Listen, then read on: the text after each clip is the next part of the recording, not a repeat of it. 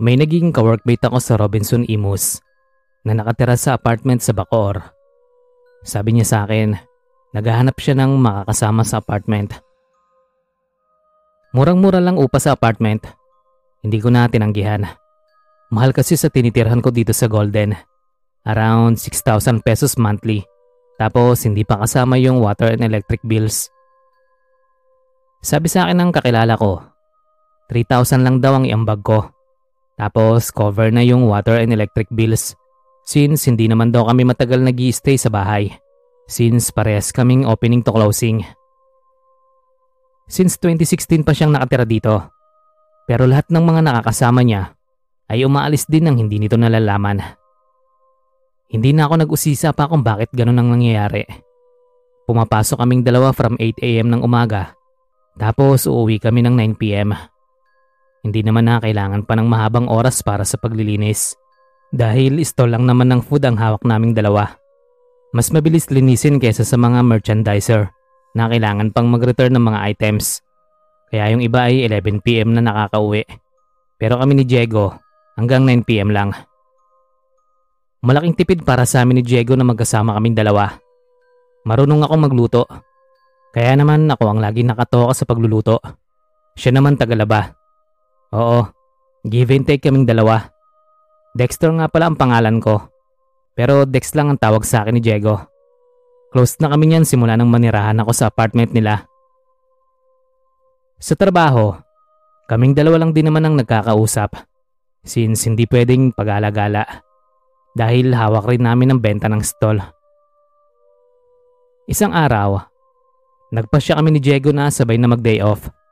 Pumayag naman yung boss namin Oo, iisa lang ang amo namin. Pero magkaiba yung stall na hawak namin. Hindi ko na babanggitin kung anong food stall ang hawak namin. Napagpasyahan namin na every Monday na lang ang off namin. Dahil kapag Sunday, marami laging tao at hindi papayag yung boss namin na wala kaming operation ng Sunday. Pero kapag may reliever naman si boss, pumapayag siya ng Sunday off namin. Tapos Monday pasok na kami. Isang lunes, birthday ko ng araw na yon. In-invite namin yung mga same namin ng rest day para makapagsaya naman kami sa bahay. Tapos yung iba naming kawork sa Robinson, pinadalhan na lang namin ng pansit and drinks. Bale, dalawang dicer sa groceries, isang butcher, isang dicer ng clothing lines, at isang supervisor. Sila yung malimit naming maging customers. Kapag lunchtime sa amin sila bumibili. Kasi mas sulit kung sa amin sila bibili kaysa sa mga fast food na hindi nila afford. May mga bitbit pa silang regalo that time. Hindi ko yun inaasahan kasi malayo pa sweldo namin. Nakapag-prepare lang ako dahil may ipon naman kami ni Diego para sa kanya-kanyang birthday namin.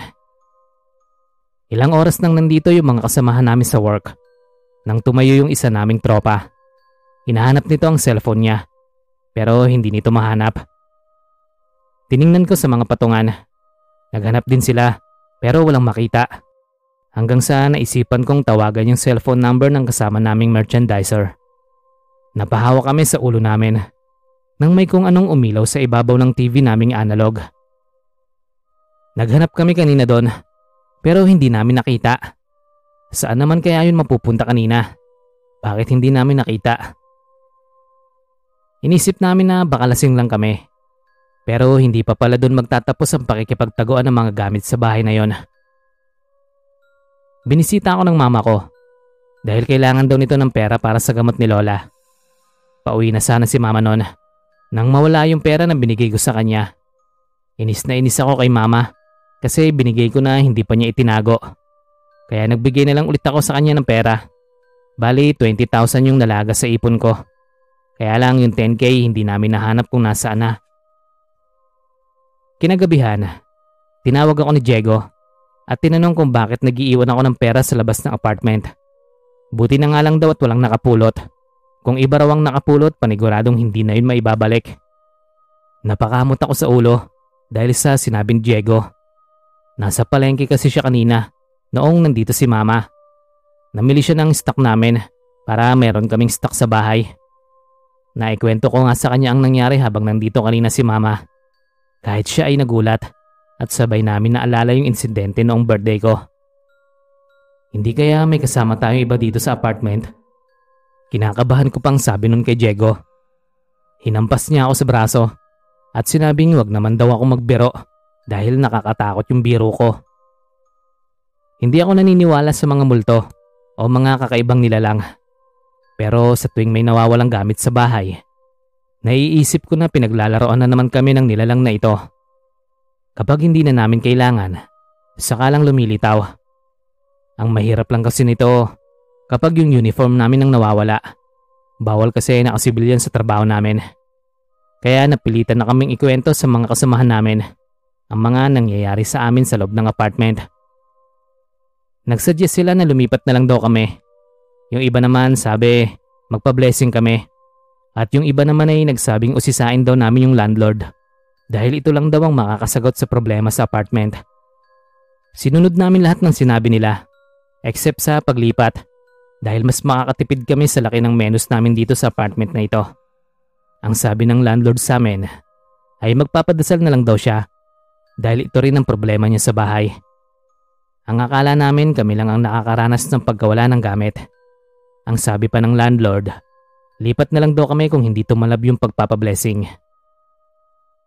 Nagpunta ang pare sa apartment na yon. Ginawa niya ang lahat ng makakaya niya. Akala namin tapos na ang lahat. Kaya lang, mas lalo pa yatang nagalit ang mga kakaibang nilalang na hindi namin nakikita.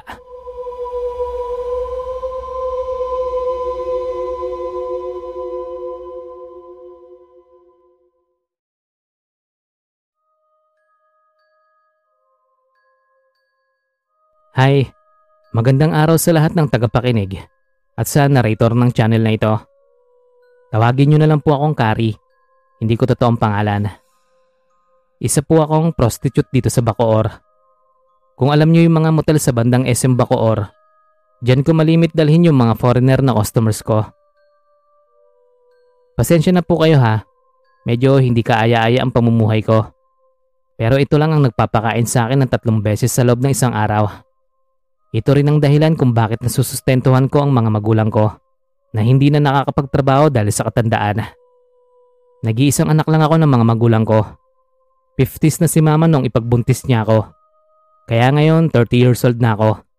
Ako na ang gumagawa ng paraan upang may maipadala ako sa pinsan ko na nag-aalaga sa mama at papa ko. Wala pa akong matirhan noon. Kaya sinubukan kong mag-ikot-ikot dito sa Dasma Bayan, sa Imus, hanggang sa makarating ako dito sa Bacoor. Maraming kalalakihan ang nakakakilala sa akin. Pero hindi ako pumapatol sa walang pera. Mas malaki ang pangangailangan ko. Hindi ko alam kung kaaya-aya bang pakinggan pero pokpok with the good heart ako. Sa isang araw kumikita ako ng 100 to 500 dollar. Depende sa kung magkano ang ibabayad sa akin ng mga clients ko. Kung tutuusin, malaki sana ang kita ko kung may aral ako o kung class A ako. Pero ayos lang sa akin. Ang importante may kinikita ako. Sa low class na tulad ko, masyadong mahal ang $500. Pero regular client ko na itong British na ito. Kaya malaki na ang pasahod niya sa akin. Kada month, kumikita ako ng humigit kumulang ng 3,000 to 5,000 dollar. Sa iisang lalaki lang yan. Simula noong umedad ako ng 27, yung Brito ng kalimitan kong nagiging customer. Mayaman yon at walang asawa. Hindi sa pagmamayabang. Kahit menopause baby ako, ako ang pinakamaganda ang itsura sa amin. Marami mang nang lalait sa akin dahil sa uri ng trabaho ko, wala akong pakialam. Naghahanap ako ng malilipatan, yung for good na. Hindi ko kasi kayang bumili ng mga bahay sa Cavite dahil malaki rin ang gastos ng magulang ko. Nakakausap ko naman sila kapag may load yung pinsan ko pero saglitan lang din. Isang kaparehas ko ng trabaho ang nagchat sa akin na may available daw na apartment sa kanila. Kaya lang may kakaiba lang daw sa apartment. Kaya mura lang singil. Hindi ko ininda yung sinasabi sa akin ng kakilala ko. Ang mahalaga sa akin ay may matutulugan na ako. Agad kong hinakot ang mga gamit ko at umalis na sa motel kung saan ako nag stay Mahal kasi doon kaya mas okay na doon ako sa apartment na sinasabi sa akin ng kakilala ko. 20 years old lang ako nung magsimula ako sa ganitong trabaho. Hindi ko nagawang mag-aral dahil ang mas importante sa akin ang may maipangbuhay ako sa parents ko. Five years na magmula nang lumipat ako dito sa Cavite. Palipat-lipat lang ako. Pero pinakamatagal sa Tagaytay dahil maraming foreigner doon. Nang makalipat na ako ron, agad akong nag-down ng 10,000. Good for 2 months. Hindi naman umimik yung landlord. Dahil sa apartment na ito, hindi ko na kailangan pang pumunta sa motel para magrenta. Sinabihan ko yung client kong Briton na meron na akong bagong tirahan at sinabi ko sa kanya na doon na lang kami mag-session. Pinalagyan ko ng soundproof yung kwarto ko para kapag may session kami, walang makakarinig sa amin. Alam din yun ng landlord at hindi naman ito tumanggi sa gusto ko as long as hindi masisira ang bahay. Dahil nagustuhan din ng client kong British ang apartment ko, may pagkakataon doon din siya nagtatrabaho. Pinakabitan ko nga ng wifi para kahit doon na lang siya mag-work ay okay lang. Malambing at mabait naman itong British kong client kaya kahit kailan ay hindi ko ito pinagsawaan. Isang gabi, habang nakahiga kami sa kama, kakatapos lang ng session naming dalawa, nakatulog na agad si Michael. Itago ko na lang name niya kasi businessman yan. Ayoko naman sirain ang pangalan niya. Pumunta ako sa CR para umihi. Alam niyo na, habang nasa loob ako ng banyo, may kakaibang kalampag akong naririnig. Para bang sinasadya ang paghampas. Malalakas yun, ngunit wala akong naririnig na nagsasalita. Kaya sa sobrang inis ko, pinuntahan ko yung landlord at nagtanong kung meron bang nakatira sa katabing apartment. Ang sabi naman niya sa akin wala daw. Nakabusangot mukha ko nang sabihin niya sa akin wala. Ang lakas kasi ng kalampag na naririnig ko sa kabila. Kaya naisip kong baka may taong nakapasok sa kabilang bahay. Binalikan ko ulit yung landlord at humingi ng permiso sa kanya kung pwedeng pasukin ang apartment na katabi ng tinitirhan ko. Hindi naman niya ako pinigilan. Ibinigay sa akin ang susi ng apartment na yon. Sinarado ko muna yung pinto ng apartment ko dahil naiwanan ko yun ng bukas. Pagbukas ko sa kabilang apartment, masangsang na amoy na agad ang sumalubong sa akin. Binuksan ko yung switch ng ilaw pero hindi yun bumukas. Bumalik ako sa bahay para kunin ang cellphone ko para maliwanagan ko sa kabilang bahay. Pagpasok ko ulit, ang baho talaga. Parang amoy na aagnas. Inilawan ko yung bahay pero wala akong nakita na kahit ano. Hanggang sa may kung anong bagay na humampas sa ulo ko. Nang magkamalay na ako, nakita ko yung bahay namin sa probinsya. Nagtataka ako kung paano ako napunta sa lugar na yon. Kaya naisip ko na baka nananaginip ako. Ganun naman talaga sa panaginip. Malalaman mo lang na panaginip kapag alam mong imposible ang isang sitwasyon na mangyari sa totoong buhay. Wala naman akong superpowers para simula Cavite ay mapunta agad ako sa tawi-tawi. Sa hindi malamang dahilan, pinatulan ko ang panaginip ko. Naririnig ko na naman yung maingay na kalampag. Sa loob ng bahay namin nang gagaling yon. Dali-dali akong pumasok nun sa bahay. Nadapa pa nga ako dahil sa tindi ng pagmamadali ko. Pero parang hindi man lang naalarma ang mga tao sa loob. Nakita ko yung pinsan ko na nag-aalaga kila mama at papa. Pinakakain niya ng kanin baboy yung mga magulang ko. Sumigaw ako noon pero hindi niya ako narinig. Kaya naman sinabunutan ko yung pinsan ko at tinulak palayo. Pero para lang akong hangin at kusa siyang bumabalik sa ginagawa niya sa mga magulang ko. Hindi ko ma-imagine. Ang sarap ng buhay ko sa Cavite tapos yung parents ko ganito pala ang pinagdaraanan sa kamay ng pinsan ko. Bigla na lang akong nagising. Maliwanag na. At nandoon pa rin ako sa loob ng apartment na pinasok ko. Nagmadali kong pinuntahan ng landlord namin at ibinalik ko na yung susi. Dali-dali akong pumasok sa apartment at ginising ko si Michael. Sinabi ko sa kanya na uuwi muna ako sa tawi-tawi. Pumayag naman siya at binigyan pa ako ng pera. Hindi ko sinabi sa kanya ang tungkol sa magulang ko. Ang alam lang niya uuwi lang ako ron. Nag-eroplano na ako dahil ilang araw pa ang gugulin ko bago ako makarating sa tawi-tawi. Fast forward, nang makatapak na ako sa lugar kung saan ako nagmula, sumakay agad ako sa barko. Nagpiluka ako at nagsuot ng pampapangit. Ginawa ko yon para walang makakilala sa akin. At kung totoo man ang panaginip ko, ay walang makakatimber sa pinsan ko na naroon na ako. Gaya ng inaasahan ko, walang kahit na sinong nakakakilala sa akin. Nang makarating na ako sa bahay, parehas na parehas ng nasa panaginip ko. Ngunit dito naririnig ko yung iyak ni tatay at nanay. Dali-dali akong pumunta sa bahay. Winasa ko yung pintuan dahil nakalak yun. Inabutan ko yung pinakamasakit na parte. Walang saplot si nanay. Yung katawan nila parang butot balat na. Tapos totoo nga ang panaginip ko. Pinapahirapan ng pinsan ko ang mga magulang ko. At kanin baboy ang pinapakain niya sa mga ito. Sa tindi ng galit ko, binugbog ko yung pinsan ko hanggang sa mamagayo mukha niya. Tumating lang ang mga kamag-anak namin kaya napigilan nila akong mapatay yung pinsan ko. All this time akala ko namayat lang sila nanay dahil sa katandaan. Hindi ko akalain na ganito na pala ang dinaranas nila sa kamay ng pinsan ko. Nagmadali akong i-empake lahat ng gamit nila mama at binantaan ko ang pinsan ko na ire-report ko ang pangmamaltrato niya sa mga magulang ko. Nagmadali akong pumara ng sasakyan nun at naisakay ko na ang mga magulang ko. Nang makalayo kami, narinig kong nagsisigaw yung pinsan ko pero wala akong pakialam kung ano man ang sinasabi niya. Ang importante sa akin ay mailayo ko ang mama at papa ko. Pagkarating pa lang namin sa airport, nanghingi na ng pagkain ng mama at papa ko.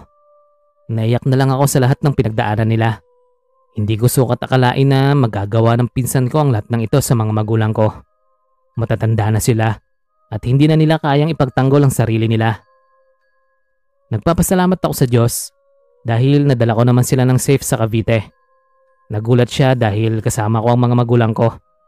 Naawa si Briton sa naging kalagayan ng mama at papa ko. Niyakap niya ang mga ito at inalok ito ni Michael na kumain ng smooth na pagkain. Tila nahulaan ni Michael kung ano ang nangyari sa mga magulang ko dahil nakita niyang butot balat ng mga ito. Kung di ko pinuntahan ng kabilang apartment kung saan ko narinig yung kalampag, bibigyan din kaya ako ng babala. At kung totoo man na milagro ang panaginip na yon, bakit ngayon lang ako na naginip ng ganito? Nagkataon lang ba ito? O nagkaroon na ako ng pagdududa sa pinsan ko?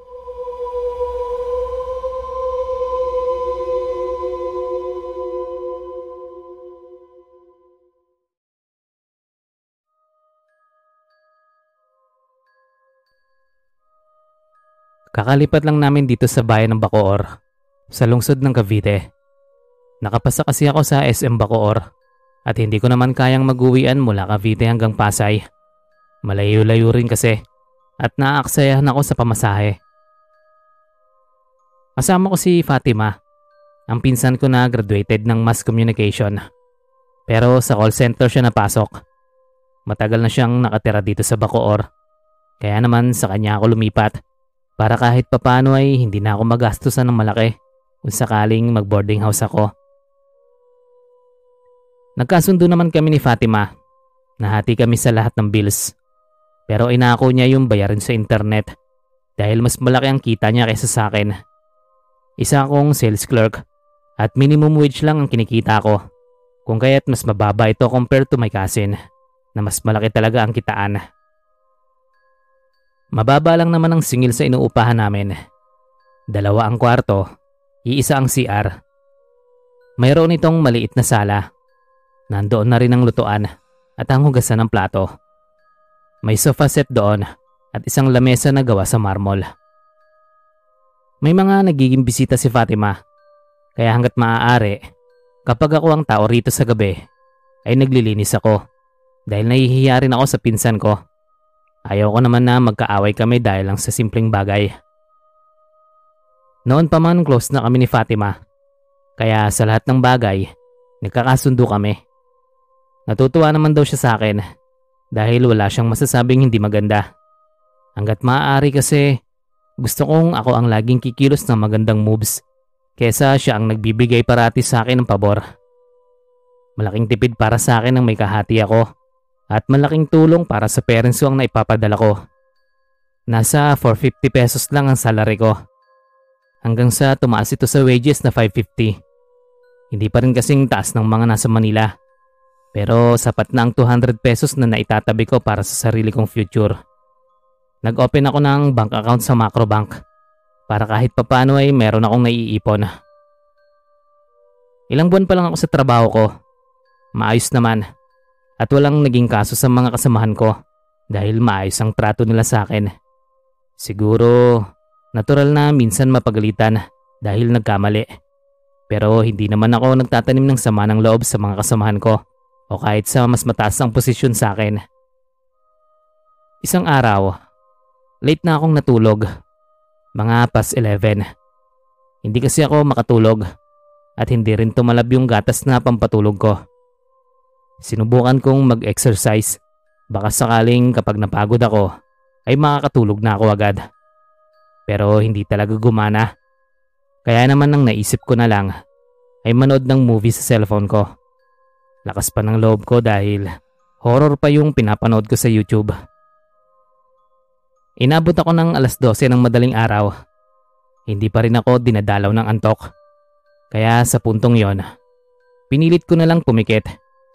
Nakaset ang alarm clock ko ng 4 in the morning dahil maaga ang pasok ko sa SM Bacoor. Bali, opening kasi ako at kailangan 8am na sister na kami. Matagal pa naman ang pag-aayos ng mga display kaya kailangan may 1 hour kaming pagitan bago ang opening. Kung closing naman 9.30 pa lang nakakauwi na kami. Bale, dalawa ang shift. Opening at closing. Ako laging 8am to 5pm ang pasok. Hindi kasi okay sa akin ang umuwi ng late dahil merong curfew sa lugar namin. Nasasaraduhan kasi ng gate ang mga late na nakakauwi. Kaya nakiusap ako sa management na kung pwedeng opening na lang ako parate. Pumayag naman sila dahil meron din akong ibang mga kasamahan na ganon din ang sistema. Dahil maaga akong gigising, sinikap kong makatulog pa. Naasar ako dahil inabot ako ng 1am. Gising pa rin ako dahil hindi pa rin ako dinadalaw ng antok. Nakapikit lang ako buong magdamag pero gising pa rin ako. Hindi ko na namalayan ang oras. Pero bago ako tuluyang nakatulog, may naririnig akong kumakanta. Inisip ko na baka sa kabilang bahay lang yung nakanta.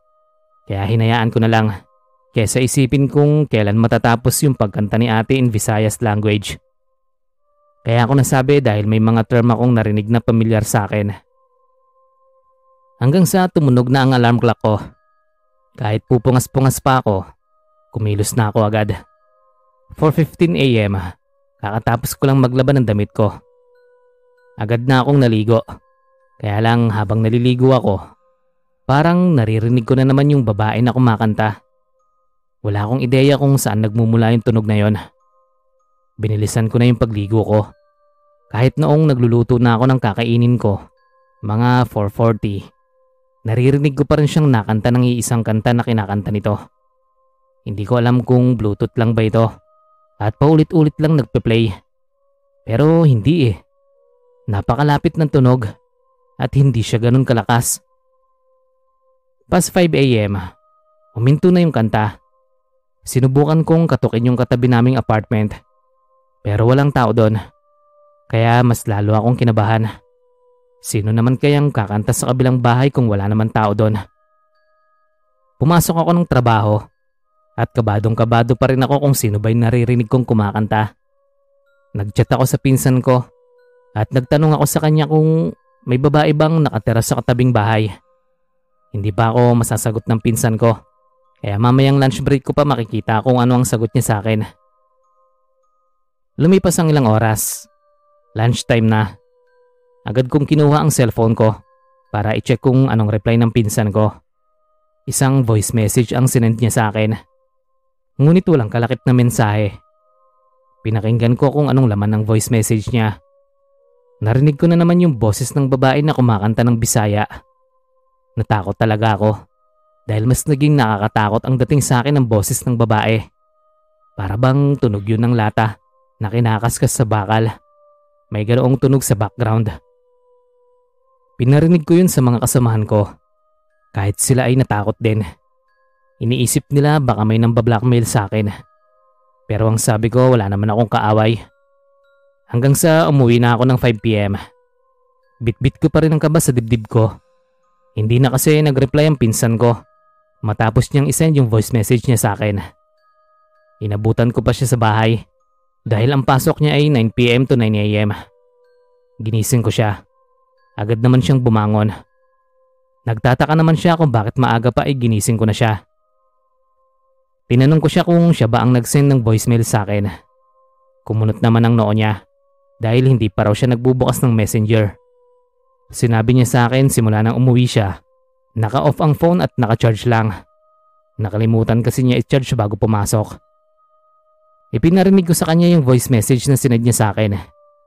Hindi raw niya alam kung paano nga send yon. Binuksan niya yung phone niya at ipinakita sa akin na kahit chat ko ay hindi dumating sa kanya. Ayoko sanang takutin ang sarili ko dahil sa nangyayari. Pero mukhang pinaglalaroan ako ng kaluluwa ng nagmamay-ari ng tinig na naririnig ko. Hindi na ako nakipagsagutan pa sa kanya dahil mukhang wala siyang kinalaman sa nangyari.